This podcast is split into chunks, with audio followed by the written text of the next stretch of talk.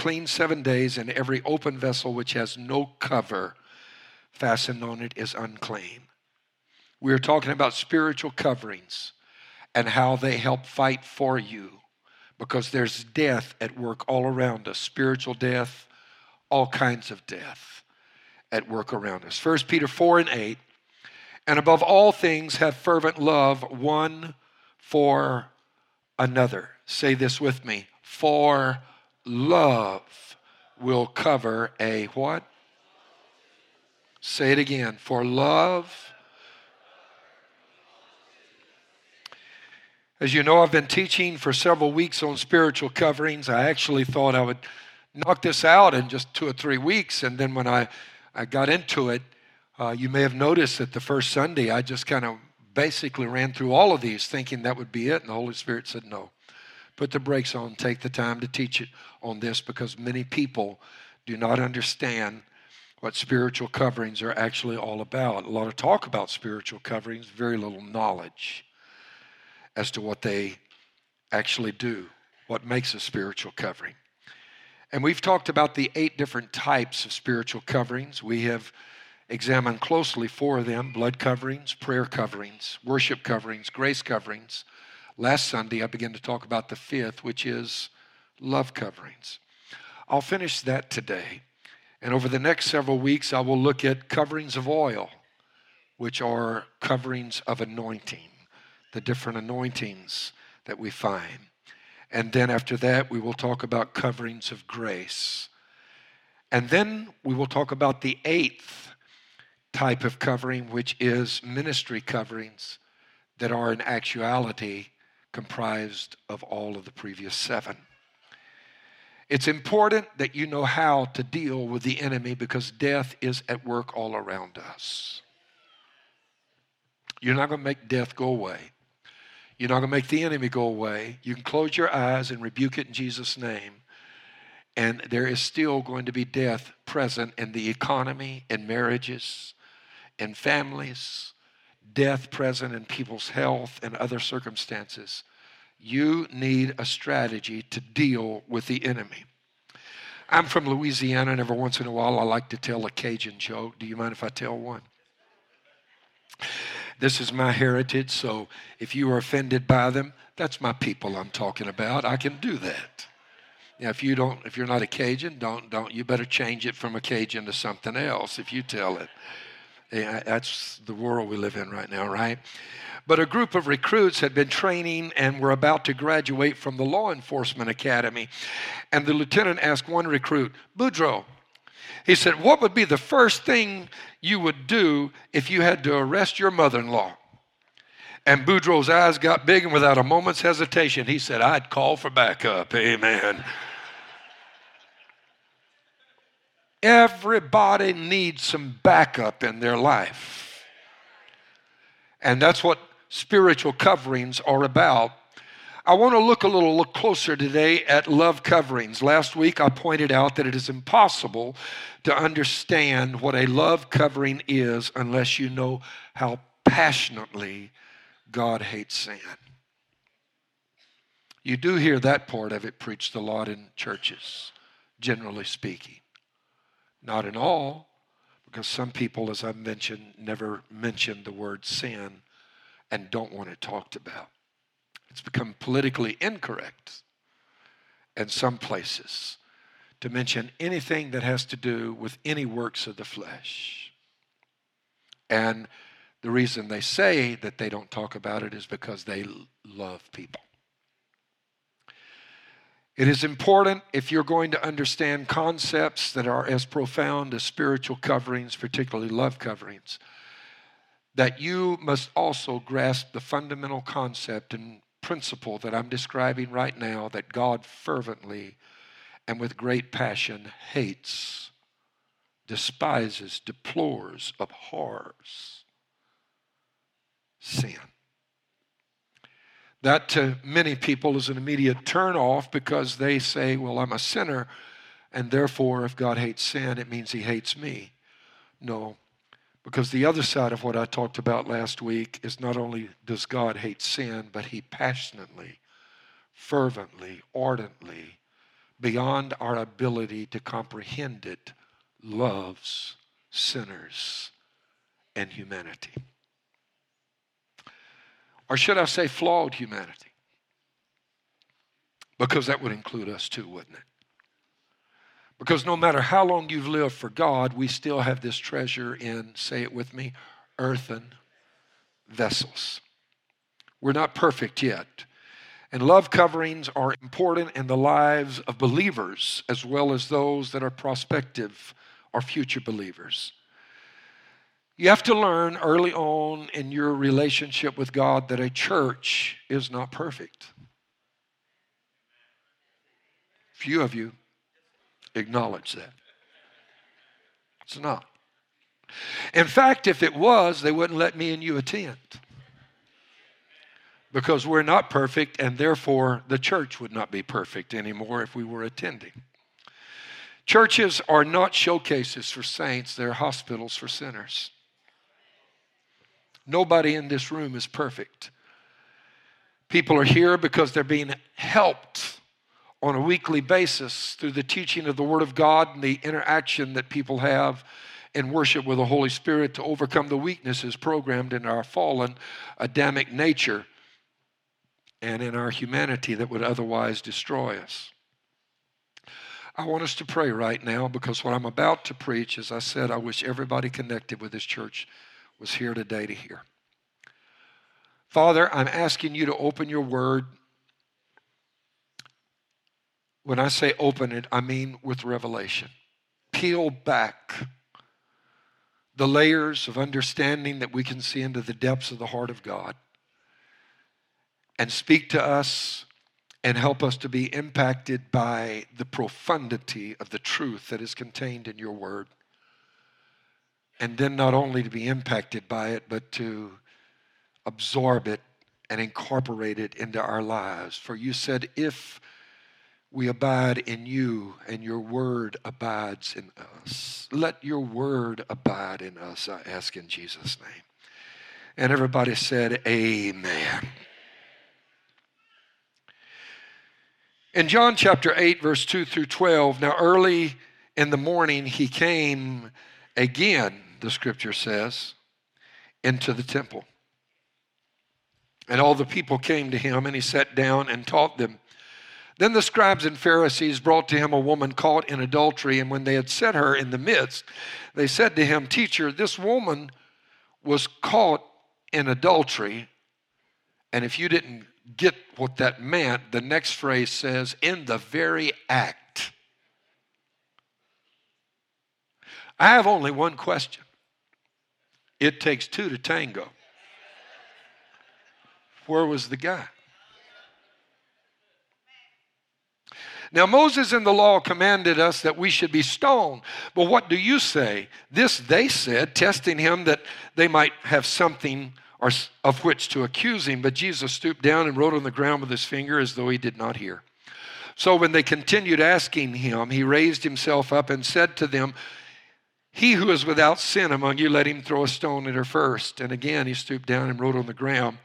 Then those who heard it, being convicted by their conscience, went out one by one, beginning with the oldest even to the last, meaning the youngest. And Jesus was left alone, and the woman standing in the midst. When Jesus had raised himself up and saw no one but the woman, he said to her, "Woman, where are those accusers of yours? Has no one condemned you?"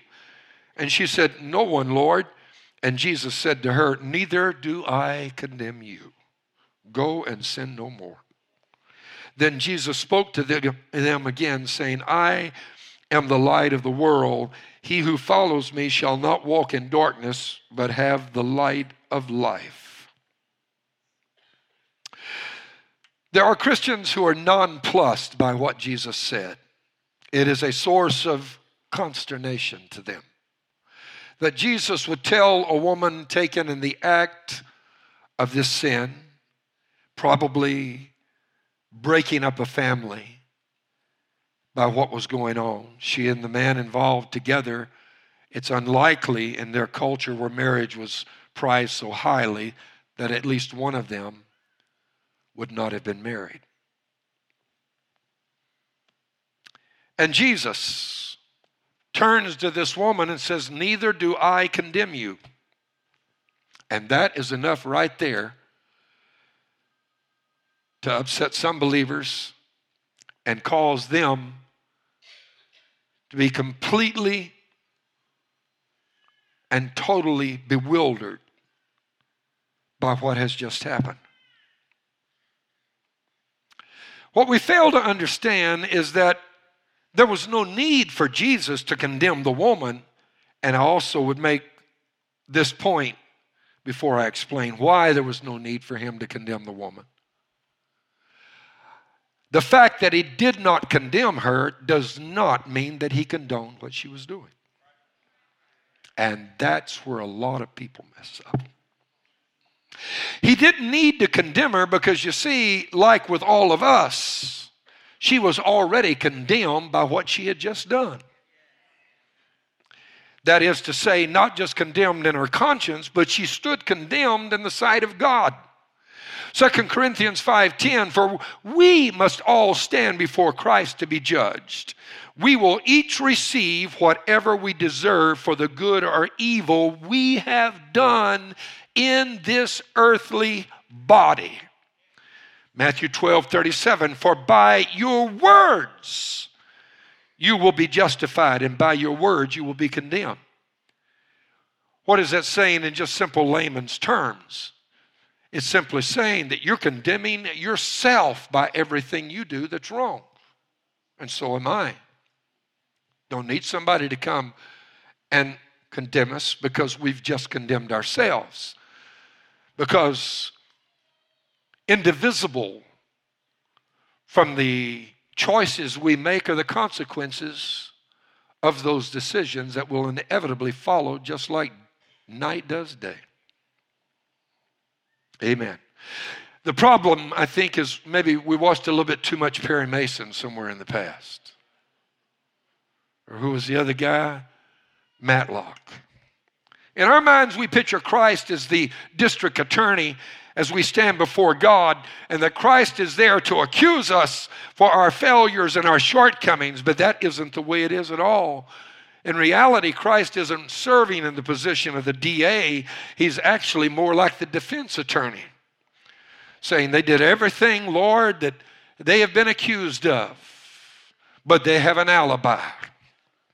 Their alibi is that I'm the one that's guilty of everything they did, because he took our sins upon himself. And you cannot understand grace until you understand what it meant that Jesus took your sins in his own body and they were nailed to the tree in place of you being put there instead. In the story of the woman before the Pharisees who were baying for her blood, we clearly come to understand that Jesus, as he is about to make the point, came into the world not to condemn it, but to save it. The world, the scripture said, is condemned already. Some would accuse him because of this passage of being easy on sin, but he wasn't at all. You see, he knew the world was already condemned. If there was ever anyone that understood the need of a lost and perishing world, Jesus understood it.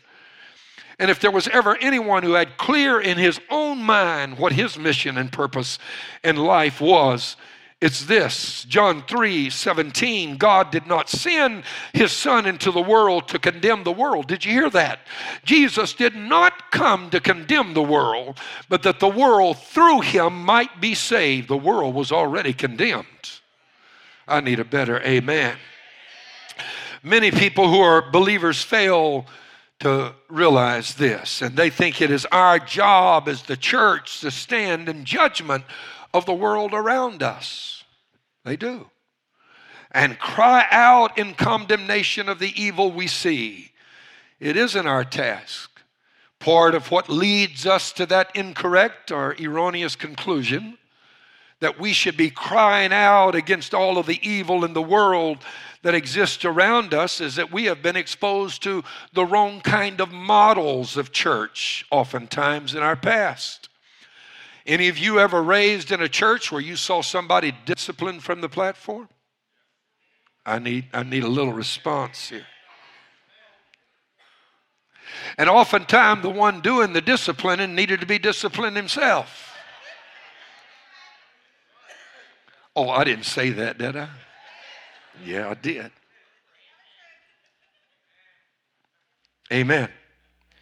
Churches in the past have oftentimes positioned themselves in this place, knowing that there is an onslaught of evil and an attack of the wicked one against the world.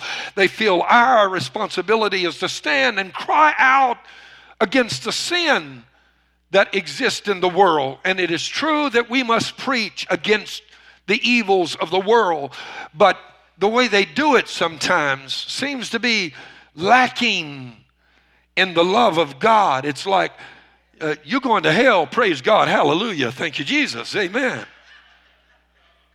Like they're really glad of it. You attend any churches like that in your past? Look at this clip from a sermon. This actually took place. Watch this. Son, don't go to sleep while I'm talking. Hey, don't you lay your head back. I'm important. I'm somebody.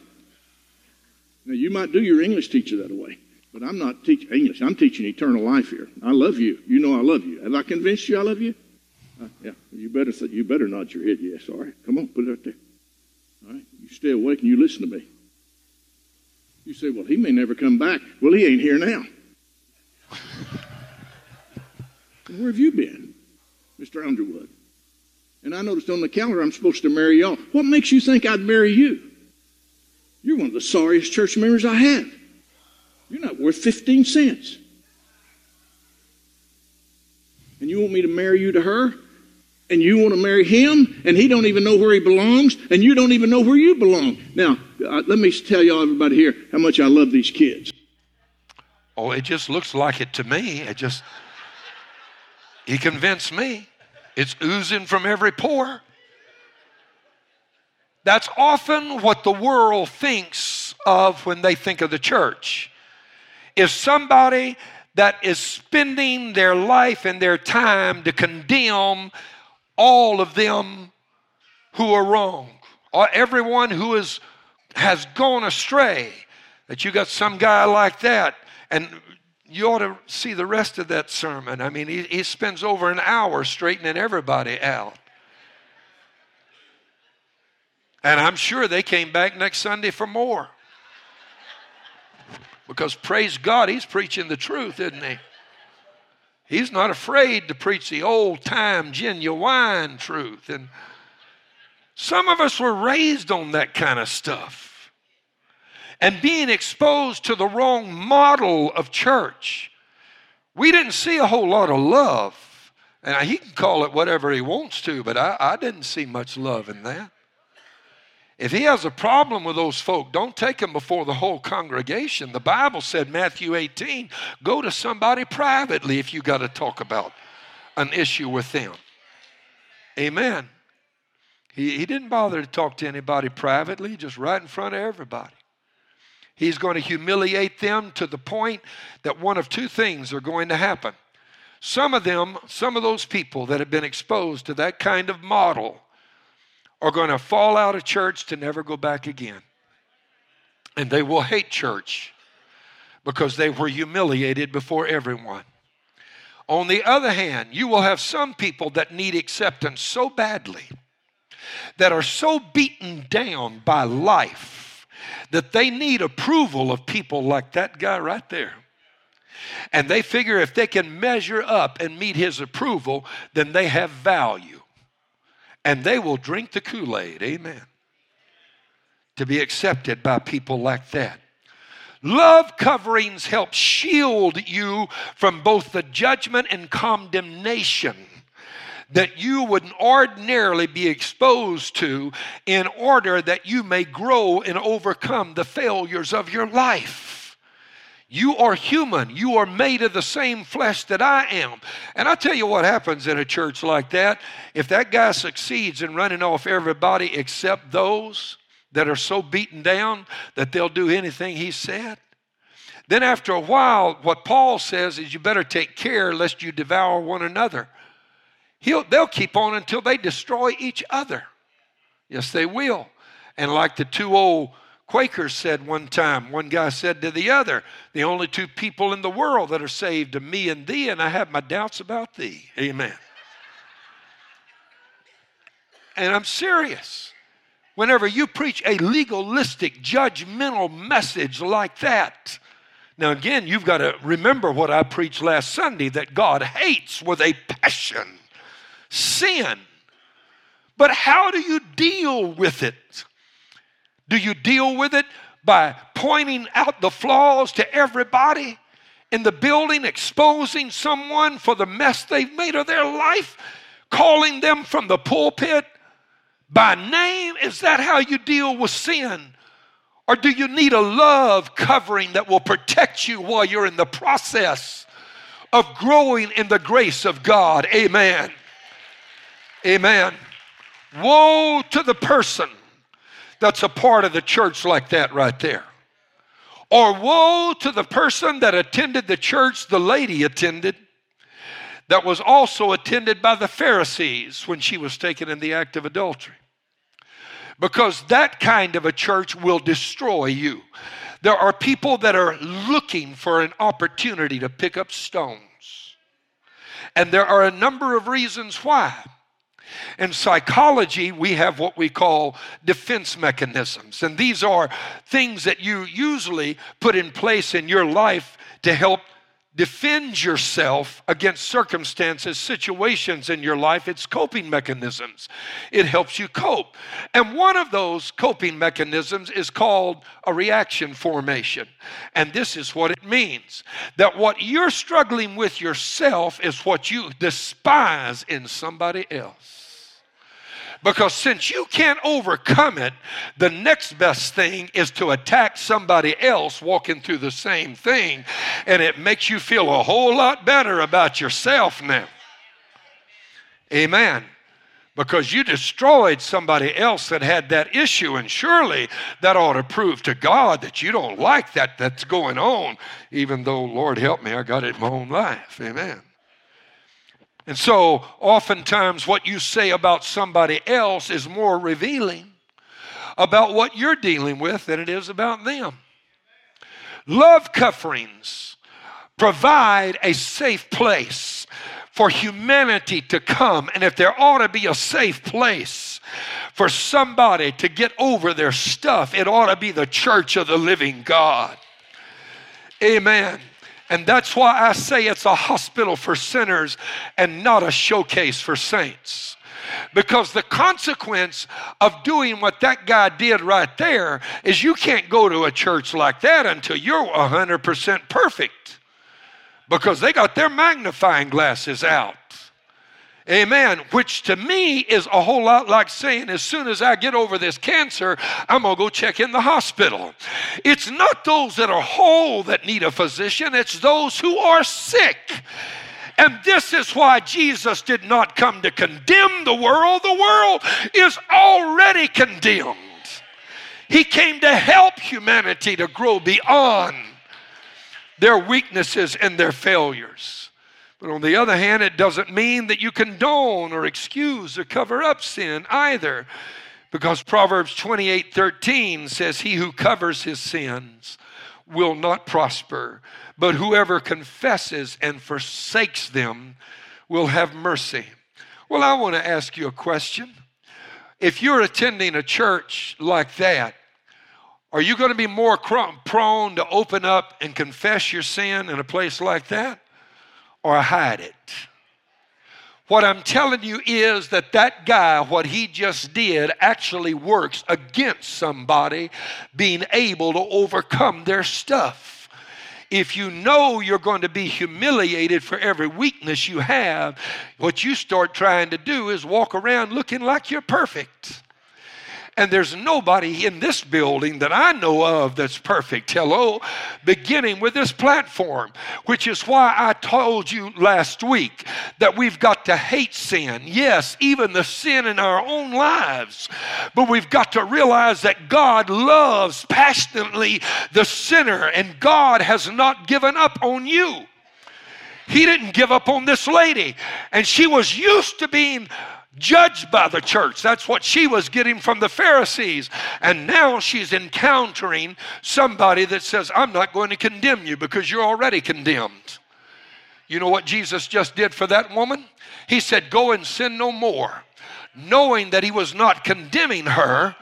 And for him to say, go and sin no more, meant that I'm giving you the authority and the right, with me knowing all of your dirty laundry, to become the person you were meant to be.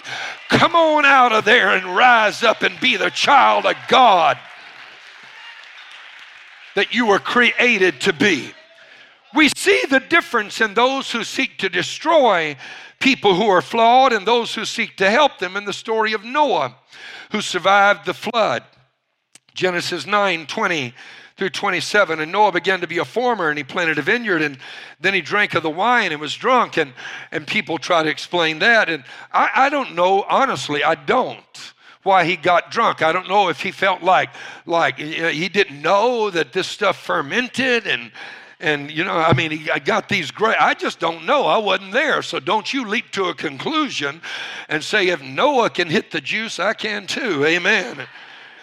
Because here's what happened to Noah. He got three sheets to the wind.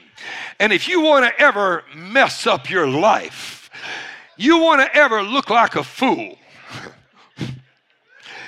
give up the control of your life to something like drugs or alcohol.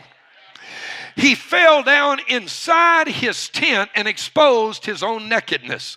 And one of his sons, Ham, verse 22, the father of Canaan, saw the nakedness of his father and told his two brothers outside. But Shem and Japheth took a garment, laid it on their shoulders, and went backward and covered the nakedness of their father. Their faces were turned away, and they did not see their father's nakedness. So Noah awoke from his wine and knew what his younger son had done to him. Then he said, cursed be Canaan, a servant of servants he shall be to his brethren. And he said, blessed be the Lord, the God of Shem, and may Canaan be his servant. May God enlarge Jephthah, and may he dwell in the tents of Shem, and may Canaan be his servant. Ham, the father of Canaan, walked in and saw his father in this exposed condition. And when he did, look at the old man. And he went outside and wanted to tell his brothers, just saw the old man. Come on, get a load of this. We're going to go in. I mean, talk about look stupid. You ought to see the old man now. And he told them what happened. And you know what his two brothers did? They took their coats and put them over their shoulders and walked in backward, rather than look at the exposed condition and nakedness of their father, and covered their father and would not look at what had been exposed. I know people that go around with a microscope, a magnifying glass, looking for anything they can expose. Amen. And what you do is bring a curse upon yourself when you do that, because when Noah woke up, he spoke a curse that God honored, and he spoke a blessing on those that try to cover the wrongdoing with love. Are you hearing what I'm talking about? Amen. The scripture calls Satan the accuser of the brethren. And one of the most important of all of the lessons I've learned in life is I don't want to be on the side of the accuser. Here's the issue. You can't accuse before God. That's where Satan accuses us, before God. Can you see the devil going before God with a story he made up? God's going to look at him and say, you liar, that's why I cast you out of heaven to begin with. Lying and carrying on like that. No, when the devil accuses us before our Father, he's accusing us of what is true. One day I was reading that passage and I realized I don't want to be on the devil's side, whether it's true or not. Because here's the way we break it down in church. Well, I'm not gossiping. It was true. I'm just telling what really happened. I don't want to be the accuser of the brethren with truth, because that is what the devil does.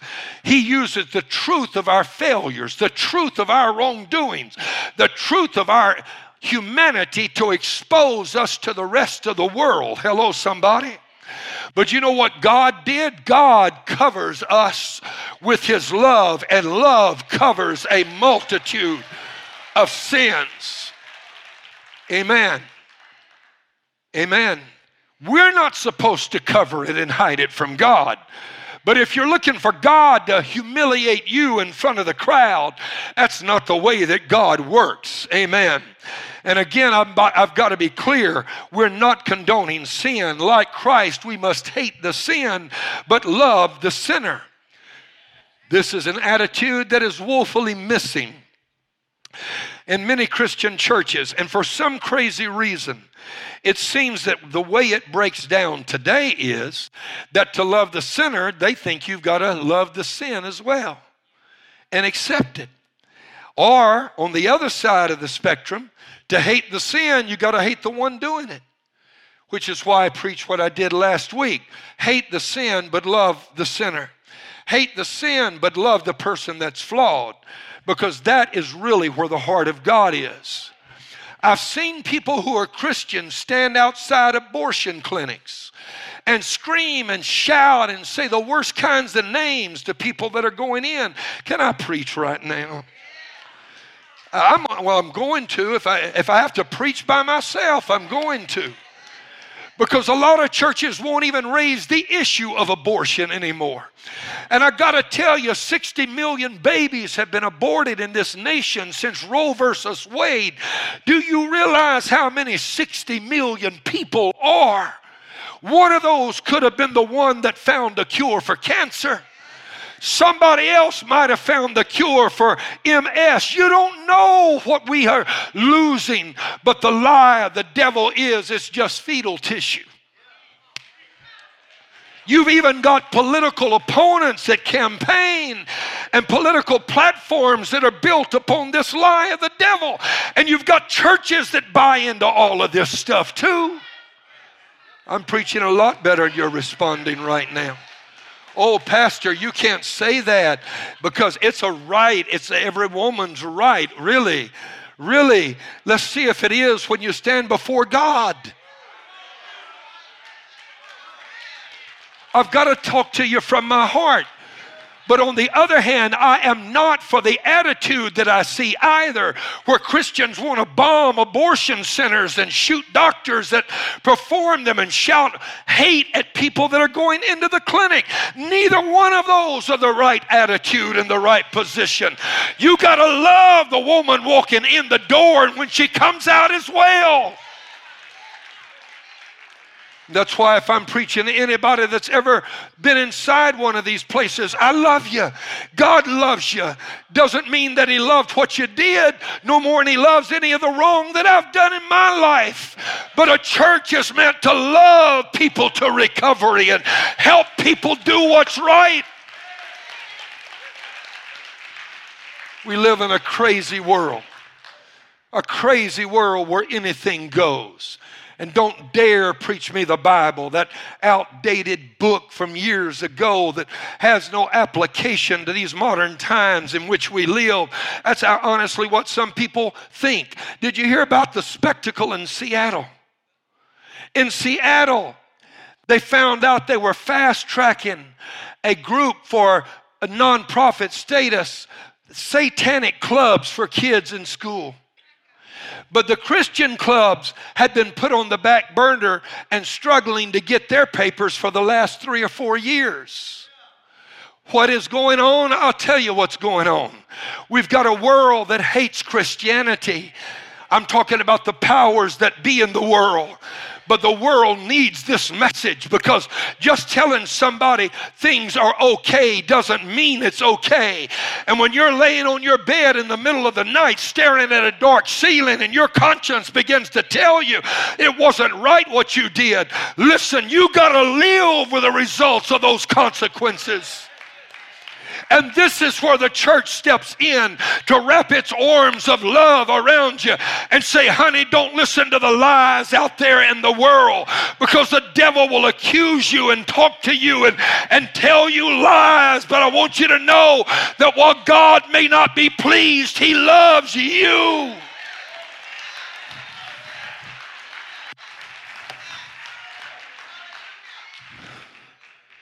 We may get picketed tomorrow the way I'm preaching right now. I finished preaching last Sunday in the 10:15 service, and when I walked out, one of our ladies followed me. And she had tears in her eyes. She said, "I'm going to cry." And I said, "What's the problem?" And she said, "Pastor, I worked for a man that was gay, and he and his friends have been to this church. And she said, he told me this is the only church he knows of in this city where people still stand for the biblical position, but don't make the people that are doing wrong feel hated in the process." That's what I'm talking about. I said, that's what I'm talking about. You got to cover people's wrong. You got to lay yourself down across people's wrongs and evils and the sins they've done and committed in their lives, but you still got to love them. You don't go outside, look what I saw.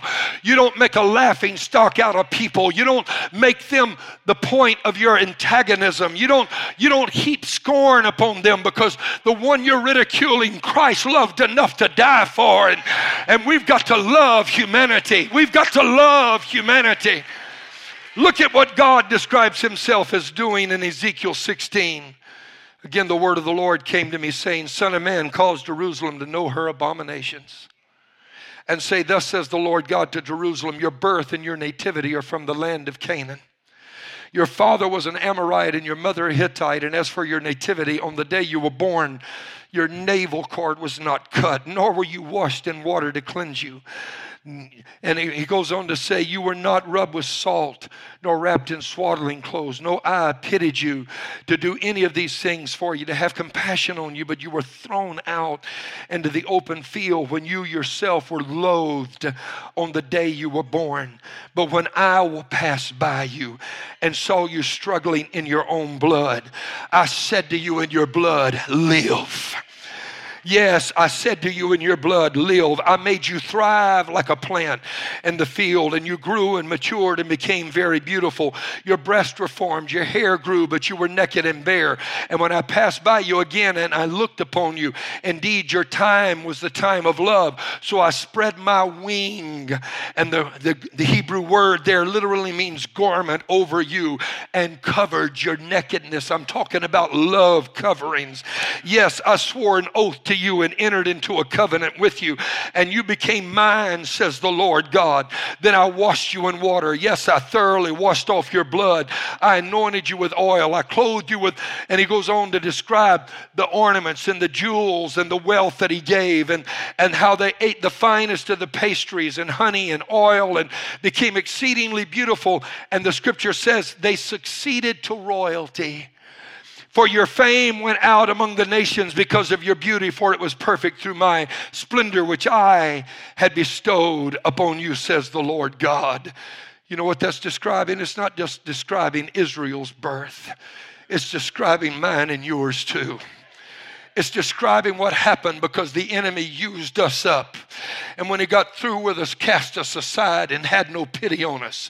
I'm talking to some of you right now that one day Jesus walked by you just like he did me and found you polluted in your sin and said, "Live, live." The enemy left you to die, but God said, "Live." The enemy left you to perish in a nightclub, in a barroom, in a crack house. The enemy left you to perish in a courtroom with a broken marriage and a life that was in pieces, but God walked by and God said, "Live, live."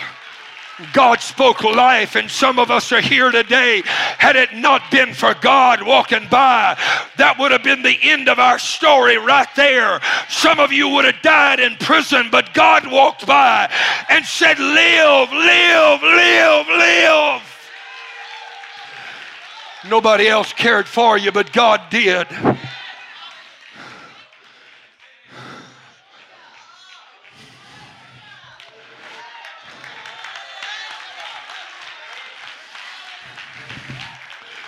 Nobody else saw any value in you. Nobody else saw the gift God had hidden inside of you. Nobody else saw the potential. Everybody else walked by and was willing to let you stay there and die. But God saw something in you because he was the one that put it there in the beginning. And after the enemy got through using you up, God was still there to say, I love you anyway. Come on, live, live. Let me wash you up. Let me cleanse you. Let me baptize you. Let me fill you with my spirit. Let me wash you in my blood. I've got a future for you. I've got plans for you. You think your life has ended, but it's just getting started. It's going to begin all over at the cross. Just about the time the devil thought he had used you up, I'm going to show him that there's still a lot of good left on the inside. I'm not done with you yet.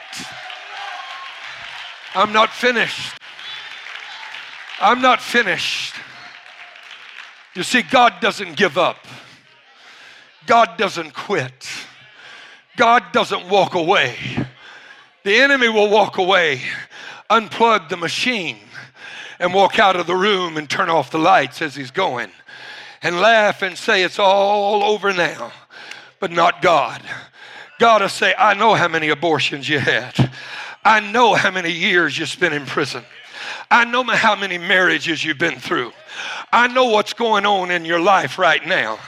I know the struggle you've had with drugs or pornography, but I'm not done with you yet. I'm going to cover you with my garment. I'm going to let you recover. I'm going to bring you out of the mess you're in. Yes, I had to reach way down in the miry clay, but wait till I get done with you, because you're going to be beautiful. I'm talking to some people right now. You're beautiful beyond description because God's love has shined upon your life. Oh, forgive me. I'm sorry. I feel like preaching this morning.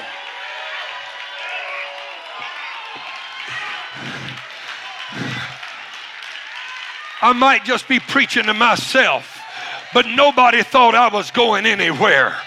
A little boy raised in Lake Charles, Louisiana, with marsh mud between his toes. Nobody gave me a chance, but God passed by. The Lord passed by and said, live, amen, live, live, live, live.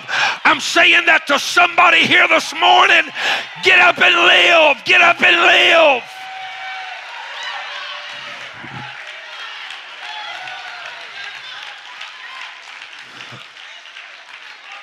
Get up and live. Don't wallow there in that mess any longer. Don't stay there abandoned by the enemy. Get up and live. God spread his garment over us. And Ezekiel 16:8 said that when he did, he entered into a covenant. People may have made you promises, but God will never break any he's made to you. Friends may have promised you the moon. Some guy may have promised you everything in life and did nothing but use you. Some lady may have made you promises and broke every one of them. But I just want to tell you right now, God keeps his covenants. Amen. God keeps his promises. And in verse 10 through 14, God said, then he blessed her. Blessed her. And it describes the jewels and the Armani and Gucci and everything else she was wearing. And she's styling and profiling. And I mean, she's got it together. And all of a sudden, she's all of that.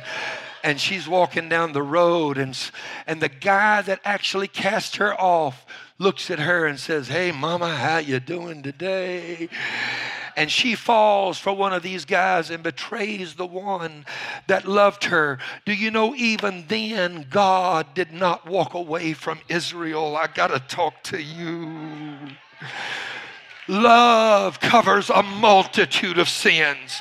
None of us have got what we deserve. Grace doesn't give you what you deserve. It gives you what you don't deserve. It gives you blessing and favor that you don't have a right to ask for. Oh, hallelujah, hallelujah. There's something I need to say about this, because there she is, all dolled out and looking fine. She's smoking, man. I mean, she's got it together. Look at her. I mean, she's like she just stepped right out of a showcase window. And what's those shoes with the red things on the bottom? Some of you ladies, help me out. Yeah, they're red bottoms. What's the name of those? Well, you ladies know what they are. Some of you guys don't. But if I was you, I'd go in your closet, her closet, and get out them shoes and start looking at the bottom. And those ones with a red bottom, unless she got a can of paint and painted it herself, I can tell you they cost some money. Amen. You hear what I'm talking about? They cost some money. And she gets to thinking all of this is because of her. I want to tell you one of the most important things I've ever learned in life is never believe that the blessings of God came upon your life because you deserve them.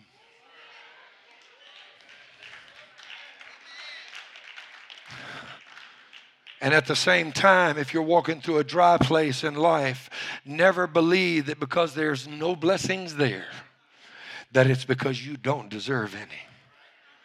Neither situation is right. You see, when you're in the middle of the struggle, you get feelings, don't you? And you get to wearing all this nice stuff, Louboutins. I knew I'd come, Louboutins. I don't buy any for my wife, but I've heard about them, amen. I got a can of red paint, though, amen. I'm just joking with you. Louboutins, amen. Samson made the mistake of going by his feelings. He's actually in bed with a prostitute, and the enemy comes. And you know what he does? Gets up out of that bed. And this is what is astonishing. The Spirit of the Lord came upon him.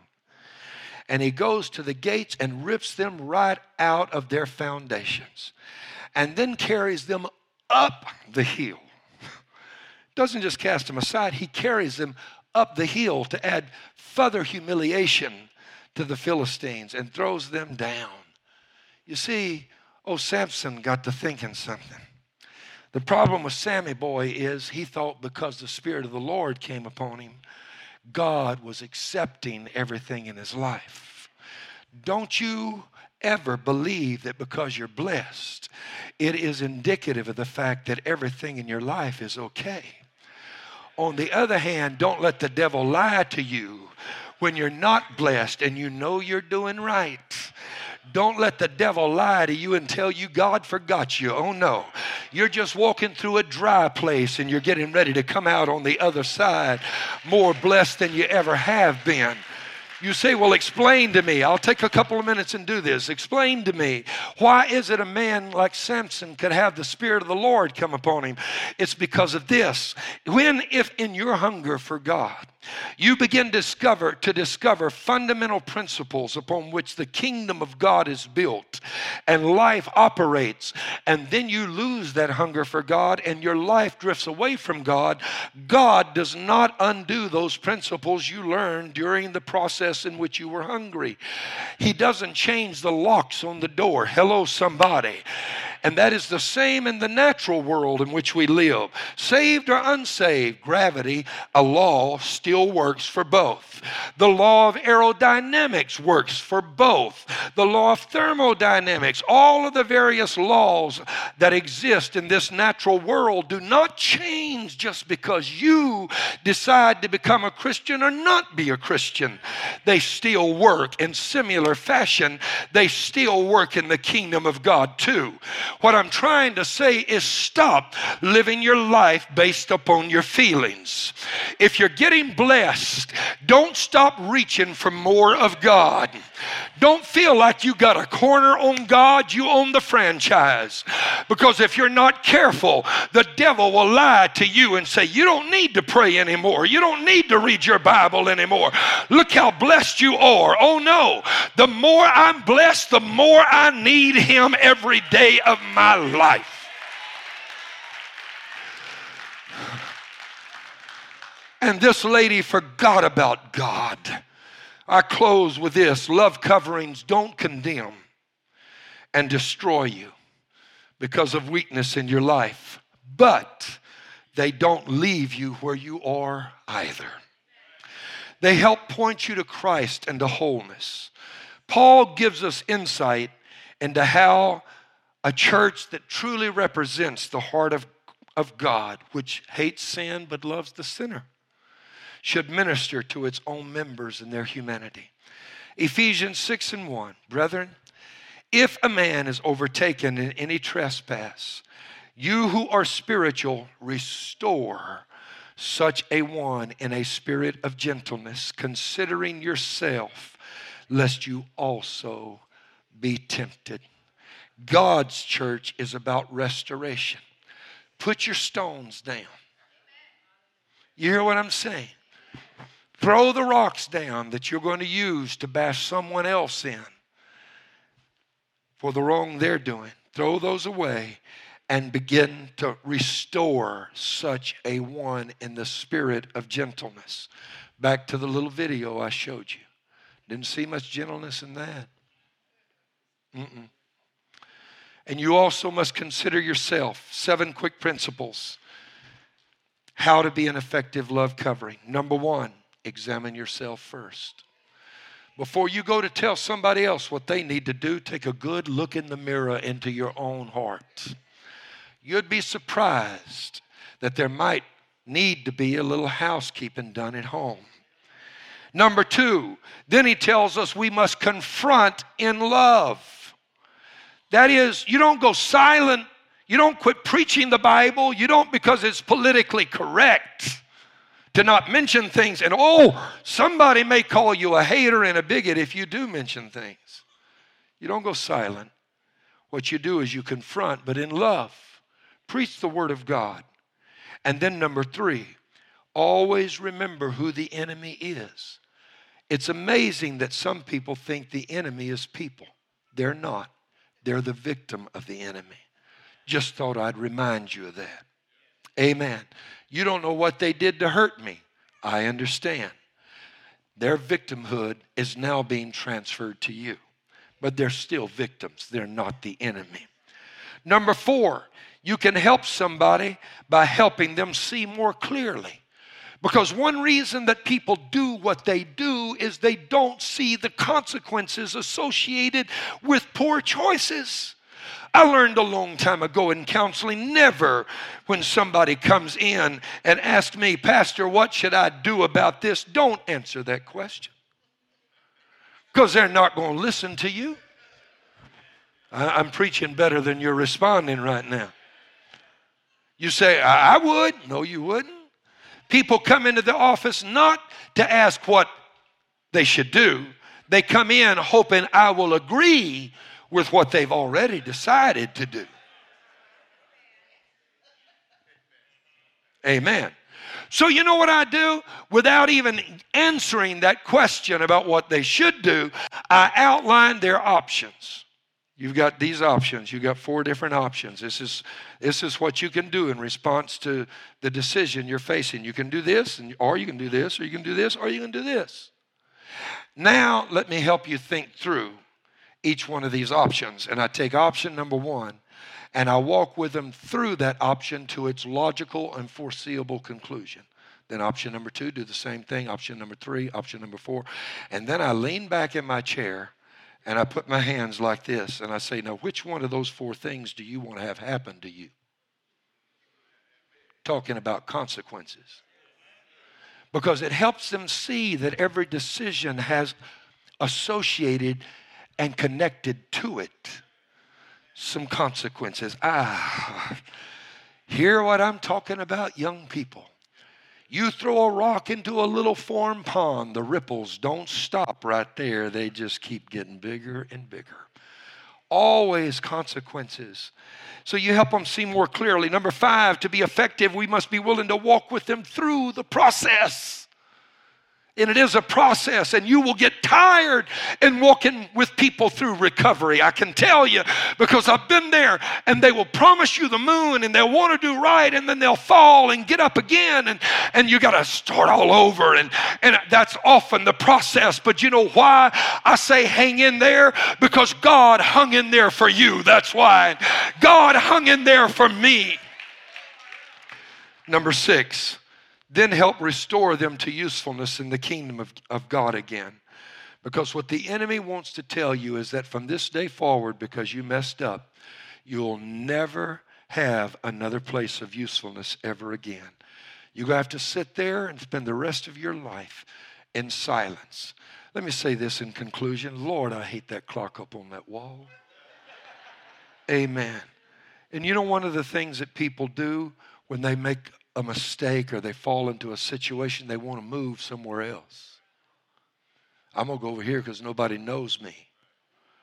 They don't, but they will. Because if you don't fix it, no matter where you are, there you are. You know where it's best to overcome something? In a family. Because guess what families do? They may not like what you're doing, but they love you anyway. And it's like me and my brothers when we were growing up. I'd jump on them, they'd jump on me, but let somebody else jump on them and see what happens. Amen. You need a family that's got your back. And number 7, always keep strict confidences. A church that is going to be a love covering has to learn not to talk about everything they've heard. And some people have the spiritual gift of gossip. And others have the corollary, the spiritual gift of suspicion. And between the gift of suspicion and the gift of gossip, you don't stand much of a chance. And it's like Mildred in the little country town I one time told you about. The town drunk got saved, and his name was Joe. And it was one of them little bitty towns with one red light, and Mildred was a town gossip. And there was only one little church there. And when Joe came and got saved, Mildred, who was a member of that church, said, "He won't last long.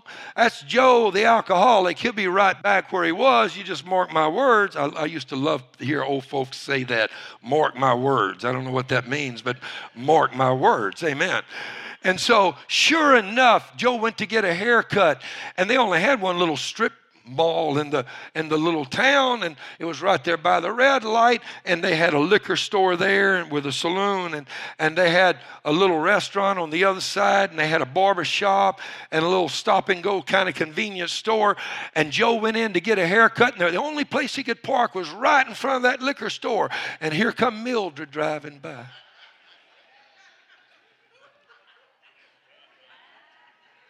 And her face lights up. She can't wait to get home. Because you know what they say? Television, telephone, and you said that. I didn't. Amen. I led you right into it, though. Forgive me. I had sense enough not to touch that one, Ephraim. Sorry. I'm just pulling your leg. Amen. Men have the gift of gossip, too. And so Mildred went home, got on the phone, and she was calling everybody. I told y'all Joe wouldn't last. I drove by the bar, and there's Joe's truck parked right out in front. And word got back to Joe. So that Friday night, Joe got in his pickup truck, went and parked in Mildred's driveway and walked home.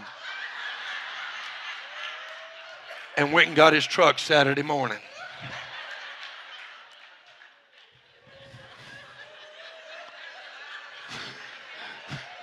You want a story? We'll fix one. Amen.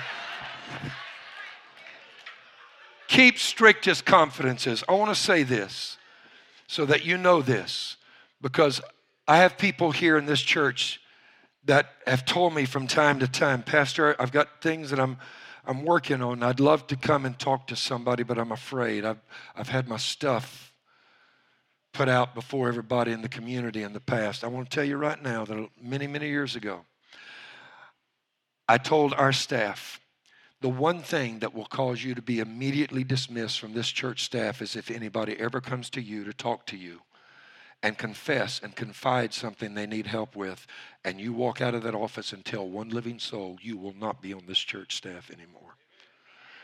Because we can't help people grow if we can't help people through their problems.